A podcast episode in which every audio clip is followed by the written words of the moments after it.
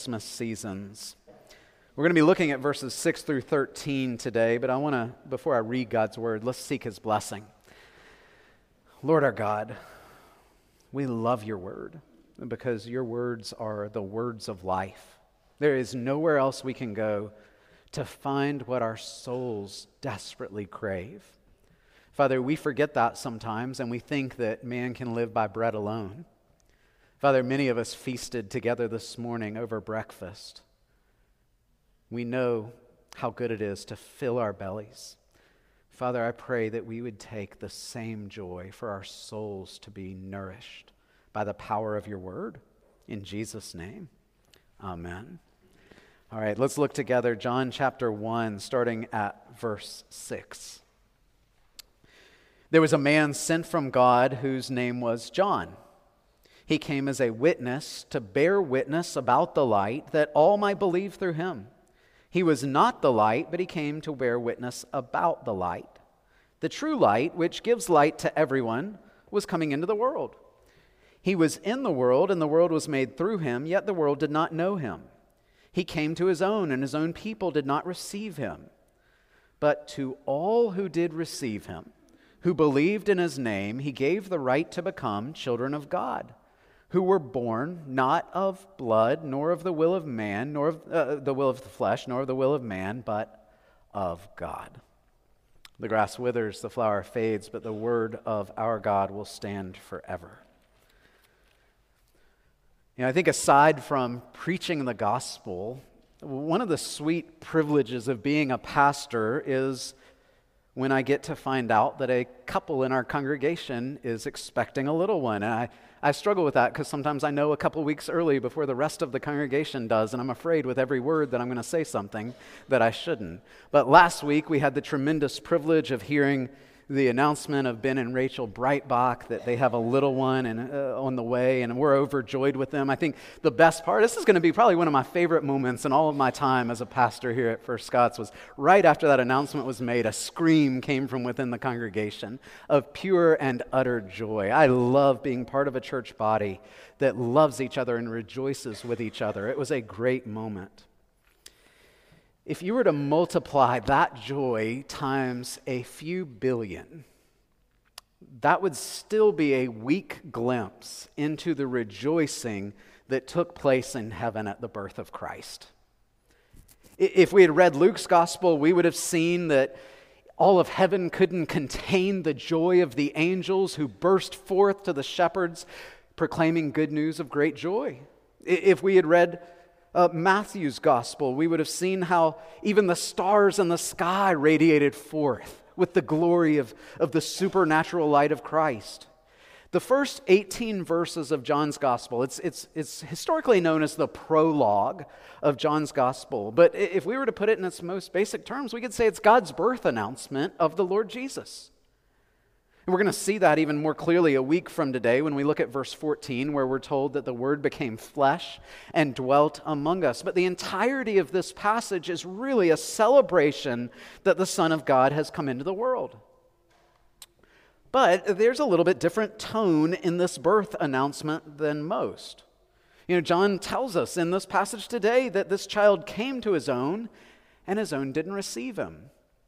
Or you think about how Mary and Joseph took the Lord Jesus to the temple and they met Simeon. And Simeon there said in Luke chapter 2, 34 and 35, this child is appointed for the fall and rising of many in Israel and for a sign that is opposed. He even tells Mary, a sword will pierce through your own soul also. In other words, this, this, this child's life is not going to be easy. This child in whom all heaven rejoiced, the world would soon reject. So, why come into the world in the first place? I dare say that none of us would, would choose to have children if, if, if we knew that such a future awaited them as what awaited the Lord Jesus. Verse 12 tells us look there. But to all who did receive him, who believed in his name, he gave the right to become children of God. In other words, yes, some, many will reject him, many will shun him. but some will receive him, and to those he will give the right to become children of God. Now, you might be thinking, depending on your theological background, wait a second, aren't all people children of God? Well, in the sense that God is the creator of all, yes. In fact, that wouldn't just be true of, of humankind, it would be true of all creation. So he would be the father to insects and to animals and fish and birds and, and everything else in terms of their createdness. And he would be their father in that sense. But there has to be more going on here for John to say to those, and of course, implicit in that is, and only to those who did receive him, who believed he gave the right to become children of God. And here's what's going on there. I want you to understand this because if you miss this, you really miss the great news of this passage. God gave us, as humankind, a special capacity to know him and to, as we often say, bear his image. His image is upon us. There is something about humanity that is unique. So, God, He created all of it. All of it is a reflection of His glory to some degree or another. But He made humankind special as the pinnacle of creation, and because it is His intent to know us intimately. It was His intent, His design, that, that there would be a uniqueness of relationship that God would have with, his uh, with, with humankind that He has with no other aspect of, human, uh, uh, of the creation. And so his design was that he would relate to humanity differently than he relates to the bugs, to the birds, to the cats, to the dogs. It's to be unique in how God related to us. But when sin came into the world, things changed radically, and our hearts became oriented against God. We are, if, if, you're familiar with your Old Testament, we'll get there, I don't know, in a few months in our Sunday evening study through the life of David that I preach uh, on rare occasions. We're, we're like David's son Absalom. Absalom uh, was King David's son, but he rebelled against his father and led a coup to try to dethrone him. That's really the natural state of man. That's what sin is. It's not an oopsie, it's not a mistake. It's not something we do because we don't know better. Sin is rebellion against God. God is the king, He's the creator. And so when we go against His created order, when we do that which we should not do, we are rebelling against Him. We're just like Absalom rebelling against his father. Uh, leaving his father's home, in a sense, turning his back upon it. You know, we do it so often, we think it's normal. We laugh at sin. God never laughs at sin. It is never normal in the eyes of God, but it's normal in our eyes because sin has so affected us. Look with me at Ephesians 2 for a moment. I want you to see how our status, what our status is because of sin, what our status is before God.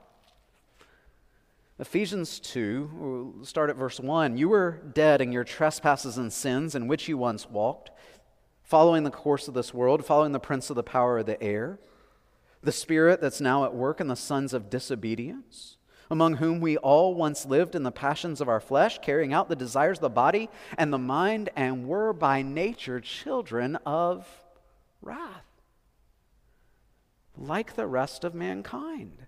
Scripture teaches us that there is something fundamentally wrong with us. We were made to love and serve the Lord our God, just as you heard that call to worship earlier. Love the Lord your God with all your heart, your soul, your might. But you know how hard that is. Even since you heard that call to worship half an hour ago, how many times has your mind wandered to things that were not full of love to God? Uh, sin is just so easy, isn't it? We were made to love and serve God, but because of sin, we don't do it. And that could have been the end of the story, that God would have written us off and been completely done with humanity. I'll tell you, I'm so glad I wasn't God, because if I had, I would be totally done with us. But God was not done. That's the background of this birth announcement that we see in John's gospel. And it wasn't merely Jesus' birth announcement that's being proclaimed here. It's the announcement that through Christ, through faith in Christ, many sons and daughters would be brought into the family of God. John Chrysostom, probably the most famous preacher in the first couple hundred years of the church, said it this way The Son of God became man so that men might become children of God. See, this isn't just the birth announcement of Jesus, it's the birth announcement of all believers who would ever live. It's the new birth announcement. If ever a birth announcement deserved a loud shout from our congregation, it is this one right here. Because this is the announcement that God saves sinners and brings, him in, brings us into his family. I want you to look deeper today. We're going to dive into this text and try to understand why these verses should cause us great joy. And I want to tell you in full transparency the first two points really aren't going to seem that joyful. Because we have to get the bad news for the good news to mean anything. We have to lay that groundwork before the good news becomes great news to us. Those three points, you'll find them in your bulletin. The unseen light in verses 6 to 8, the unwelcome visitor in 9 through 11, and then the unimaginable gift in 12 and 13. So let's look first at the unseen light. Our Old Testament reading just a few minutes ago promised that God would send light into the darkness of our sin blackened world. This was one of the great and most famous Old Testament promises, but it was one among many as we trace those promises throughout Scripture, we understand that this promised one, this light, would be born of a virgin. He would come from the tribe of Judah. He would be born at Bethlehem. He would have someone come before him as a forerunner to prepare the way for him. He would be innocent and yet suffer as a criminal. He would be buried in a rich man's tomb. Now, each of these prophecies narrowed down the probability of who this person could be. Now, on their own, a lot of those might be no big deal. Many boys came from Bethlehem. Many of them probably were of the line of Judah. But how many of them would come from a virgin, suffer innocently, die, and be buried in a rich man's tomb? You know, the, the Old Testament prophesied dozens of things about the Lord Jesus, all of which were fulfilled in him. There's a mathematician, I am not a mathematician, but he came up with the probability of this that all of these prophecies of the Old Testament being fulfilled in one person.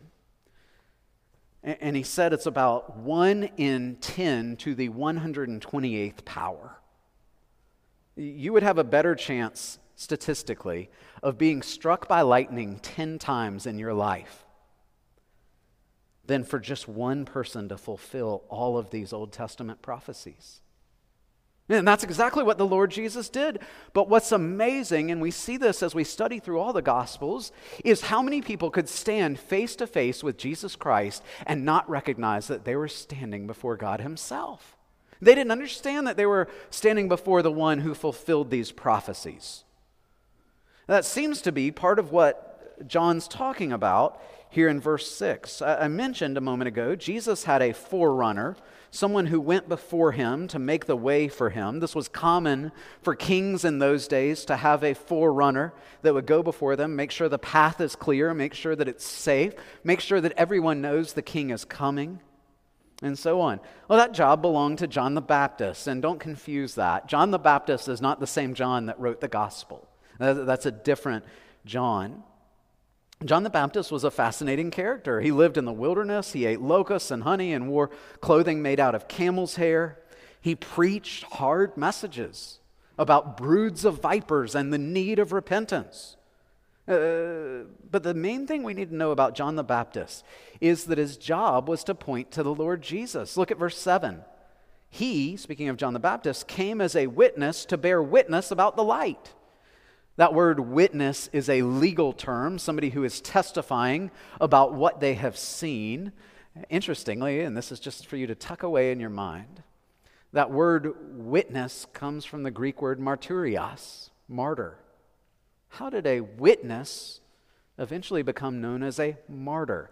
Because in the first century, to identify yourself with the Lord Jesus was essentially to sign up for persecution and death. That was the, the case of John the Baptist. He was martyred for the sake of his cousin according to the flesh, Jesus Christ.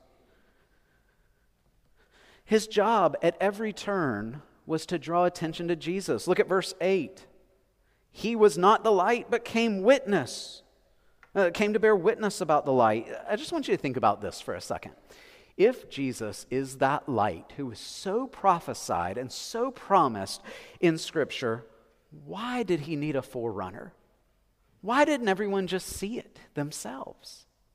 Why could people stand face to face with Christ and not recognize that they were standing before the God of the universe, the God who made them? Me, A.W. Pink is really helpful here. He says, When the sun is shining in all its beauty, who are the ones that are unconscious of that fact? Hmm, who, who needs to be told that the sun is shining? The blind do. How tragic, then, when we read that God sent John to bear witness to the light. It testifies against us of our own fallen condition, that God could stand before us and we not see him. You know, that explains verse 9. Look there with me. The true light, which gives light to everyone, was coming into the world. So the true light distinguishes Jesus from John the Baptist. John the Baptist was a reflection of the light. He wasn't the true light, he was a mere candle compared with the shining brilliance of Jesus Christ. In terms of light, the Lord Jesus is completely unique. We saw that last week back in verse 4. Look there, it says, In him was life, and the life was the light of men. Now, sometimes we can speak inspirationally to each other and say, Oh, you're such a light to me. That's not what it's talking about here. Jesus is saying that this light in Jesus Christ is the light of God Himself. Now, we've already noted several times in this study that there are a lot of connections between John 1 and Genesis 1. And think back to Genesis 1. All the way back in the very creation, God has taken the nothingness and created everything from it. And on the very first day of creation, you remember what God said? Let there be light. And, and there was light. Now, if you keep reading through Genesis, you notice that it wasn't day till day four that the sun was created. How could there be light without a sun? Scientists and, and Bible scholars have tried to come up with all sorts of explanations for this, most of which simply sort of turn Genesis into poetry.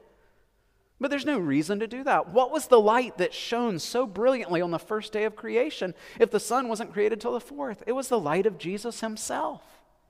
It was the brilliance of the glory of Christ shining throughout the world, throughout the universe. This Christ is the power and the wisdom that is behind creation. He is the one who has so ordered the world with wisdom and power that the Apostle Paul in Romans 1 could say every one of us ought to be able to look at the world and recognize this Jesus.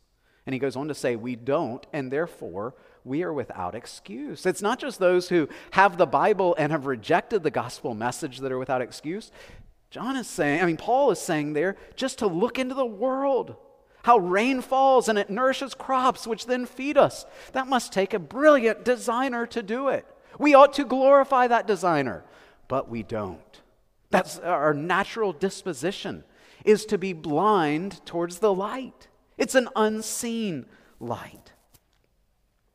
Uh, this is actually, I think, something that's in the background that John has been answering. John is writing towards the end of the first century. He's the last of the gospel writers. This is one of the last New Testament books written in all likelihood. One of the constant criticisms of Christianity in the first century was well, if Jesus was truly the Son of God and if he really fulfilled all those prophecies, why did so many of the learned Jews not believe? It's a really good question, isn't it? Why did so many people reject him if he really was the one that they could look at and say, oh, yeah, he matches this prophecy. Oh, yeah, he matches this prophecy. So, so why did they reject him? Why was the light unseen? Look with me at John 3 for a moment. Jesus is going to explain this to us. Look at verse 19. And this is the judgment. The light has come into the world and people loved darkness rather than the light because their works were evil. For everyone who does wicked things hates the light and does not come to the light lest his work should be exposed. Jesus is saying here, in a sense, sinful men don't want to run to the light any more than thieves want to run to policemen. It's, it's like when there's a piece of wood out on the ground and it's been sitting there for a while and you flip it over, and all these little creatures that love darkness just go scurrying away because out of fear. John's saying that's exactly why people reject the Lord Jesus Christ. They, they don't want to see that. They don't want to see his holiness, and they don't want their own unholiness exposed by him. Have you ever noticed that's often the attitude of atheism? Atheism, essentially, this is frequently what you hear there is no God, and I hate him. There is no God, and I hate this God that I say doesn't exist. Here's where that comes from not some intellectual evolution that, that has risen you above thinking that there's a God. Where that comes from is the idea that if there is a God, then I have to give account for everything in my life. I have to give account for how I've lived. I have to give account for what I've done. If there is a God, I'm not Him. That's really our core problem. If there is a God, that means I'm not Him. You know, even in idolatry, when we make idols, when we make false gods, we love that because if I make the false God that I worship, then who's really God? I am. And so there is something naturally in us opposed to seeing this God because if there is such a God, then I have to give account to him. So I would rather cover my eyes and pretend he doesn't exist. Stephen Hawking, famous atheist, a number of years, years ago, made the statement God is just a fairy tale for people afraid of the dark. Well, there's a, a famous Oxford professor who's a believer, John Lennox. He replied, Atheism is just a fairy tale for people afraid of the light.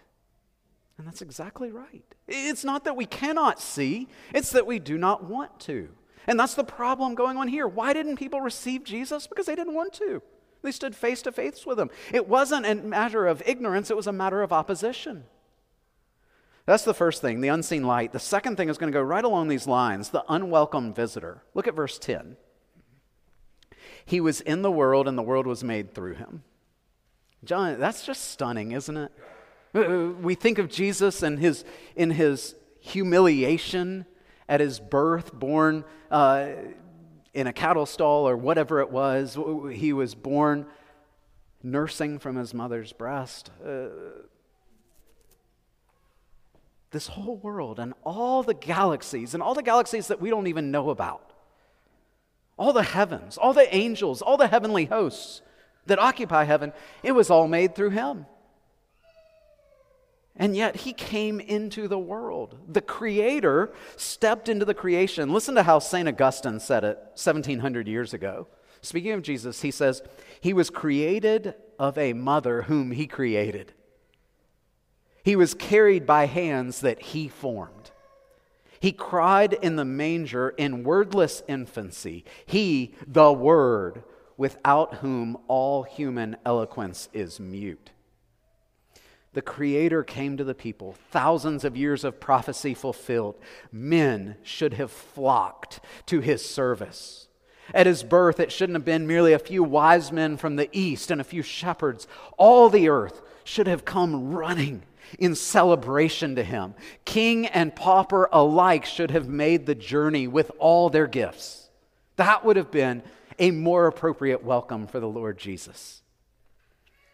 It should have been the single most exciting moment in the history of the world because it was in this child born in Bethlehem that every longing and every unmet desire, every sorrow was going to be fulfilled.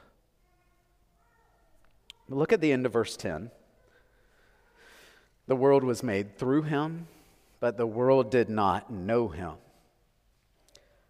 The Word the Lord Jesus came to the world, and the world saw him as an unwelcome visitor, didn't they?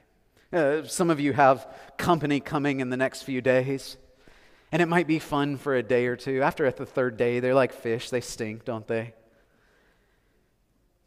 Not really, but you know, start to take up space in the house and start to eat your food and, and you start to wonder, are they, are they ever going to leave?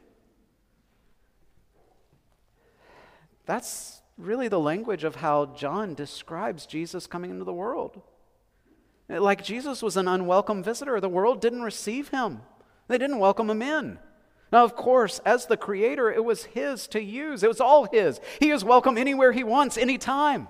There are no no trespassing signs in the kingdom of Christ. It's all his.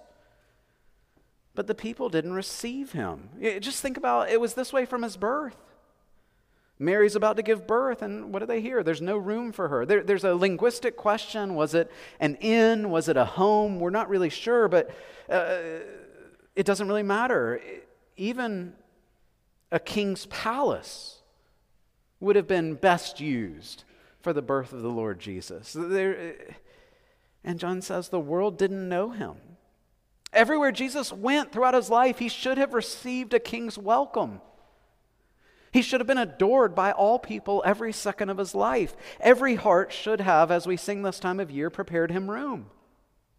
Yet the world didn't know him. Well, perhaps the world didn't know him, but what about his people? What, what about the Jewish people? Surely they they knew him. Surely they received him. They had those thousands of years of prophecy. Look at verse 11. He came to his own. And, really, that Greek would be his own possession. That's the language of Israel being the chosen possession of God. He came to his own, and his own people did not receive him. You know, if we ever needed proof of the wickedness of the human heart, it's this Sometimes people will say, you know, if I just had more evidence, then I would believe. The Jews had all the evidence, including Jesus himself, in front of them. And yet their hearts were so hard. And instead of receiving him, they crucified him. And instead of believing in him when he was resurrected, they colluded against him. His own didn't receive him. And as tragic as that is, isn't that true today? How often do people go through life maybe knowing all of the right answers, yet refusing to make any room for Him? Instead, filling their hearts with all sorts of false and lesser gods. You know, that may be true of some of us in here. At times, it's probably true of all of us in here. We've heard the gospel, perhaps since birth, but it's, is it pierced your heart? Has your life become reoriented around the Lord Jesus? That's how you know if you've really heard the gospel in the depths of your being, that it changes who you are and what you live for. I fear for, for many in the church today, and maybe some in this room who, who know all the answers, but they have no desire to make room for the Lord Jesus in their hearts. He, he's an unwelcome visitor. They don't want to see his light because they're scared of uh, that they won't be able to keep living in darkness. How often do people not follow Christ because they don't want to give up their idols? Uh, idols of control and idols of wealth and idols of, of, of pleasure and sex and food and drink. And they don't want to come to the Lord Jesus because they don't want to give any of it up. If that's the case for you, Dear friends, if you're here and that's where your heart is, you know all the right answers. You don't want to give your life to the Lord Jesus. And you just see him as, as an unwelcome visitor who threatens to, to unseat the idols of your heart, and you may and you fear what it may cost you if he were to stick around.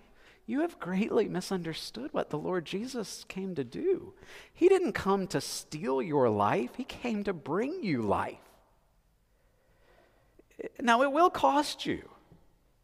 It'll cost you your idols. It'll cost you your addictions. It'll cost you strings of broken relationships and, and, and utter selfishness. And if you're going to cling to those things so that they are more important to you than the Lord Jesus, and the Lord Jesus just continues to be an unwelcome visitor to you, you have no idea how much it will cost you if you continue to reject him. Many are scared of what it'll cost them if they receive him. It will cost you far more if you reject him because you will be under the wrath of God for all eternity. And I plead with you I plead with you to turn to the Lord Jesus and be saved. I plead with you to lay down those idols at his feet and come to him as the true and living God. See, Jesus is a unique visitor. He comes not so much to take, but to give. Look at verse 12. But to all who did receive him, who believed in his name, he gave the right to become children of God. This is really amazing language here. That to all who receive the Lord Jesus, despite all that they have done and all that they have been and all the ways that they have lived in utter blindness and opposition to Him, He gave the right to become children of God. This is absolutely unimaginable that God would receive people like us as sons and daughters. So we said first, Jesus was the unseen light. Second, he's the unwelcome visitor. Third, he's the unimaginable gift of God to us. I told you we had to go through those first two points to make sense of the third. If you think, and if I think that we are simply entitled to what verse 12 says, that, yeah, sure, we're all children of God, then this passage is going to mean nothing to us. We're going to presume the grace of God. But if we understand how we've sinned against God daily in thought, word, and deed, and that our sins are rebellion against this God, then verse 12 becomes absolutely astonishing and life changing. He gave the right to become children of God. If we don't understand how dreadfully sinful we are, we cannot begin to compre- comprehend how unimaginably loved we are in Christ Jesus. John's speaking here of what we call the doctrine of adoption. I will tell you, this is my favorite doctrine in all of Scripture, I think. And you might say, for those who, who know me, well, of course you think that. You, you have adopted, you have an adopted child. Uh, no, we, we adopted because God first adopted us into his family and it utterly transformed our lives. Let's go back for a second to those famous verses we read in Isaiah 9 a few minutes ago. We're told that those who walked in deep darkness have seen a great light. A lot of us don't pay a lot of attention to that next verse, but think about verse 3. You have multiplied the nation, you have increased its joy. They rejoice before you as with joy at the harvest. I, I don't know if most Christians have ever experienced this kind of joy, rejoicing so much that even a full harvest, a full bank account, could not compare. But for the Christian, being adopted into the family of God is a source of joy that nothing in this world can compare to. Let me share with you a few things that ought to overwhelm us with joy and change our lives because of God's adoption of us into his family. First, adoption happens solely by the grace of God. Again, verse 12, to all who did receive him. Now, this is, this is speaking of the human side of it, what we would call conversion turning away from a life of sin, turning to the Lord Jesus Christ. But that is something that happens after God has done his great work in our hearts. Look at verse 13. Verse 13, in terms of logic, really precedes verse 12. Who were born not of blood, nor of the will of the flesh, nor of the will of man, but of God. Do you get that? I was born September 15th, 1981. I did not look at the calendar sometime before that and say, I'm, I really like September. Seems like a great time to be born. Uh, that just seems great. I'm going to plan towards that day. I was completely absent from that decision.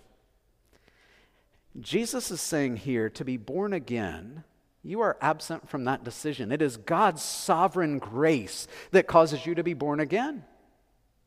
Because you know what? If it were up to you, it would never happen. But God does that work of regenerating us, of causing us to be born again by His mercy and grace. He did not look at you and say, you know what, I, I think I'll, I'll choose Noah. Noah's going to be a great guy. I want him on my team. There was nothing in Noah to cause him to be chosen. He didn't look at anybody in this room and say, you know, I, I can see what this person might be with a little bit of work. That'll be totally worth it. It was solely His sovereign grace. That causes us to be born again. And John's saying here the way that an individual is adopted into the family of God is not by human choice, but by supernatural, undeserved grace.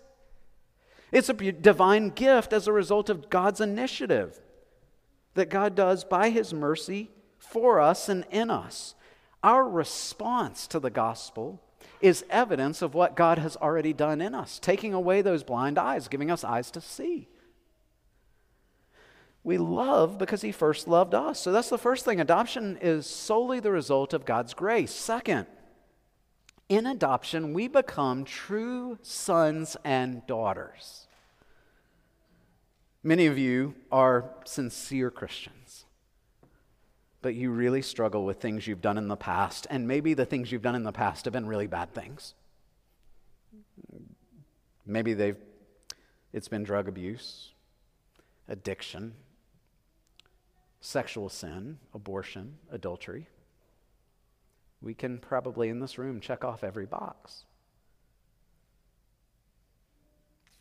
Maybe it wasn't anything scandalous. Maybe it was a lifetime of being in church, going through the outward motions of morality, but never really repenting of your sins and trusting the Lord Jesus.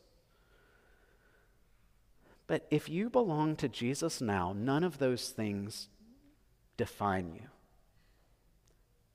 It may be in your history, but it doesn't write your story. God writes a new story when he brings you into the family. And so I want to speak particularly those of you who I think think you are B team Christians because of your past. You, you, you, got it all wrong for a long time. And so you think uh, that you're on the bench. God, God can't really use you.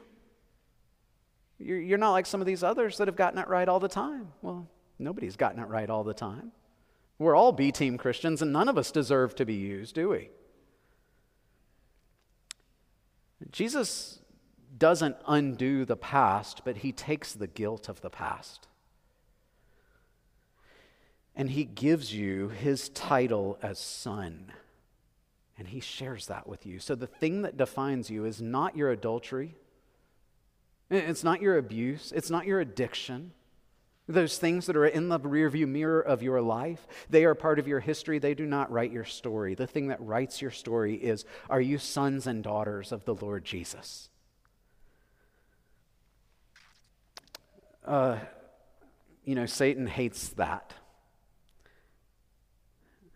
And he will often accuse you of your past and say, oh, it's, he brings these things up over and over again and reminds you of them.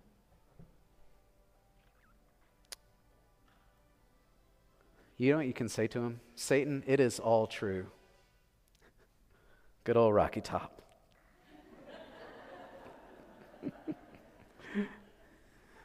Satan, it's all true. I have sinned against my father in awful ways. I've sinned against my neighbor. I've sinned against my husband. I've sinned against my wife. Whatever it is. But God loves me anyways. He's adopted me into his family. I'm a son of God. I'm a daughter of God. Some of you in this room either have, were adopted or have adopted. I'm, I'm not sure if this is the case in every state, but in South Carolina, there's a beautiful illustration of adoption. In South Carolina, when you are adopted and you receive your new name, your new family name, you get a new birth certificate. And you know what's different about that birth certificate than, say, a biological child's birth certificate? Not a thing. There's not an asterisk next to your name that says, not really a real child. The adopted child is m- as much a true child as the biological child. South Carolina sees it that way. Much more so does God see it that way that when He has adopted you into His family, when He looks upon you, He sees the righteousness of Christ upon you. He does not define you by your past. So we are true sons and daughters. Third, in adoption, we are being renewed in the image of our Heavenly Father. When a child's adopted into a new family, that child no longer has any obligation to his old family. He doesn't carry over the debts from his old family. He has no obligation to attend family reunions. He has no obligation to act like the old family did. He's part of a new family, and he starts to take on the likeness of that family. He, he, he starts to act like his heavenly father. Uh, turn with me to another of John's writings, 1 John.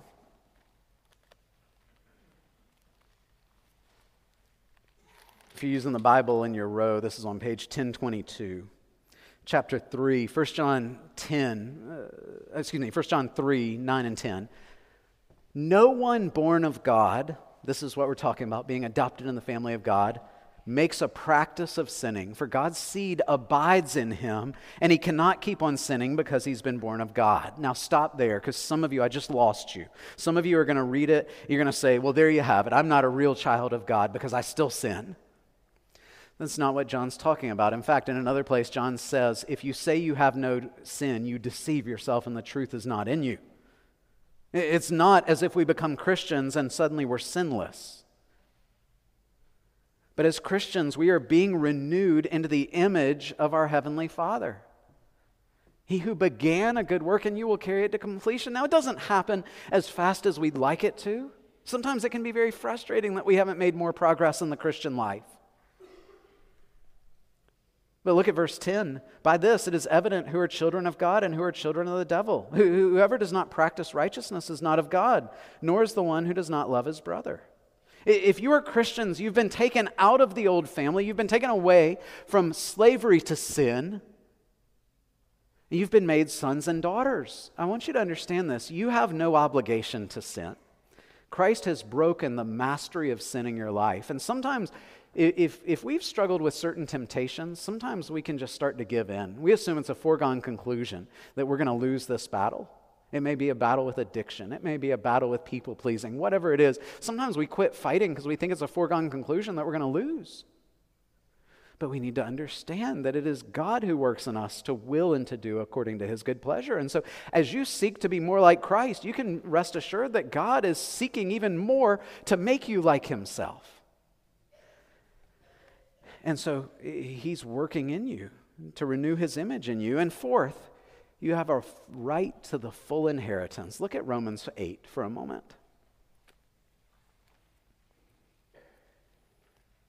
Pastor's sure making us look at the Bible a lot today, isn't he?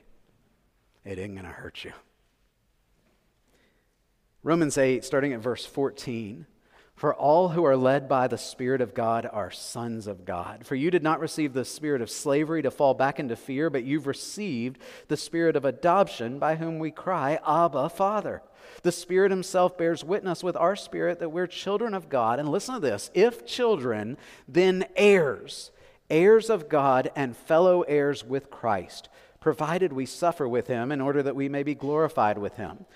Some of you have gotten an inheritance before. Some of you probably it was a small inheritance. Others of you may have received huge inheritances. But none of us has ever received the type of inheritance this is talking about. We are heirs of heaven. Uh, it's all ours because we belong to Jesus. Don't you see how foolish it is when we cling to the empty, fleeting things of this world that thieves can steal, that moth and rust can destroy? Don't you see how, for the Christian, our true reality isn't 80, 90 years of eating and drinking and being merry? And that's it. Our, our, true reality is that we are heirs of heaven where we will be forever and ever and ever. And these 80, 90, 100 years on this earth are but a mist and a vapor compared with eternity there. And so we're utter fools when we live for this world rather than the world to come. This is the glorious uh, doctrine of adoption that we're taken out of a family into which we, we were sold into sin. We've had all our obligations canceled. We've been brought into the family of God. We're being made to look like our Heavenly Father. He's living in us through the Holy Spirit, and we're given a right to all the privileges of the sons of God. I think some of us need to realize this doesn't happen just by growing up in the church. Are, are, are, you, are you going to heaven? Yeah, I've been in church all my life. There are a lot of people who have been in church all their life that are going to hell. They've never believed in the Lord Jesus, they've never received him. I don't mean to sound sentimental, but uh, too many of us are like the innkeeper in the gospel. Sorry, Jesus, there's just no room here. My life's already so full with my ambitions and my plans and my work and my children. I really don't want you butting into it. I'm afraid you'll just get in the way. What fools we can be, spending all our time chasing after these things, which might be good gifts, but we pass up this unimaginably great gift that we could be called sons and daughters of God. One of the saddest trends I've heard about recently is the trend of seeking designer children. Maybe you heard this. It's when people, perhaps because of uh, various things, infertility and others, are seeking to adopt, but they're extremely selective about it. They want to see pictures of the parents. Are the parents attractive? I'd love a blue eyed, blonde haired kid. Are they athletic? Maybe we could get a tall one that'll play basketball one day. And they want to make the adoptive child as desirable as possible. Aren't you thankful God isn't that way? Jesus came for the poor, the sinful, and the unworthy, didn't he? He didn't come for those who are worthy because there would be none. He came to make us worthy by his grace, make us fit for heaven. And he alone can do that through his imputed righteousness. And so come to him, all who are poor. He was born in a stable, cradled in a manger. He understands what it is to be poor. Come to him who have stained your garments with sin. Those shepherds that evening when the angels came to them. They had their unwashed clothes probably covered in blood and excrement, and they came. And, dear ones, won't you do the same? Come to Him who have made a mess of this life, who cannot do it on your own, who are filled with shame. Come to the Savior. Not only will He receive you, but He gives you the right to become children of God. A couple of applications. First, this is very simple. John the Baptist's mission in life was to be a witness. So is yours. That is your main purpose in life is to be a witness, simply to tell people what you have seen, what has happened, what God has done in the gospel. You don't need to go to seminary. You don't need training for how to do this. You simply need to have experienced the power of the gospel in your own life and declare it to everyone else. John was a witness. You are to be too. Second, I know there are some in here who struggle with the fatherhood of God because you've had difficult fathers. I can't fix that, uh, but I want you to know this God has none of the limitations of your earthly father. He has none of the weaknesses, none of the hang ups of your earthly father. Do you think there's a huge gap between the bad father you had and the good father you wish you had? Compared to how much better God is than even the best of earthly fathers, it makes that difference very, very small. Don't ever limit your understanding of the fatherhood of God to the experience of your own father, no matter how good or bad he was. Rather, take heart that God, our heavenly Father, has none of the sins of earthly fathers. You cannot imagine, dear Christian, you cannot imagine how much your perfect heavenly Father loves you. Let's pray together. Lord, we cannot fathom all that this passage represents. This is a sermon that'll preach and preach and preach because this passage is so full of life to us. Father, I pray that you would soften hard hearts. And for those of us who are simply too preoccupied, too busy, and we sense that the Lord Jesus would just get in the way. And of course, the irony is that Christmas time is often the busiest time of the season. So, even for Christians, we can be so busy that we do not simply sit and worship at the feet of, of Christ. Father, forgive us and draw all of us close to yourself that we might understand the grace of adoption and the glory of our sonship in Jesus Christ. Father, we pray that you would not only do that work in us, but do it with great power, transforming us more and more to the image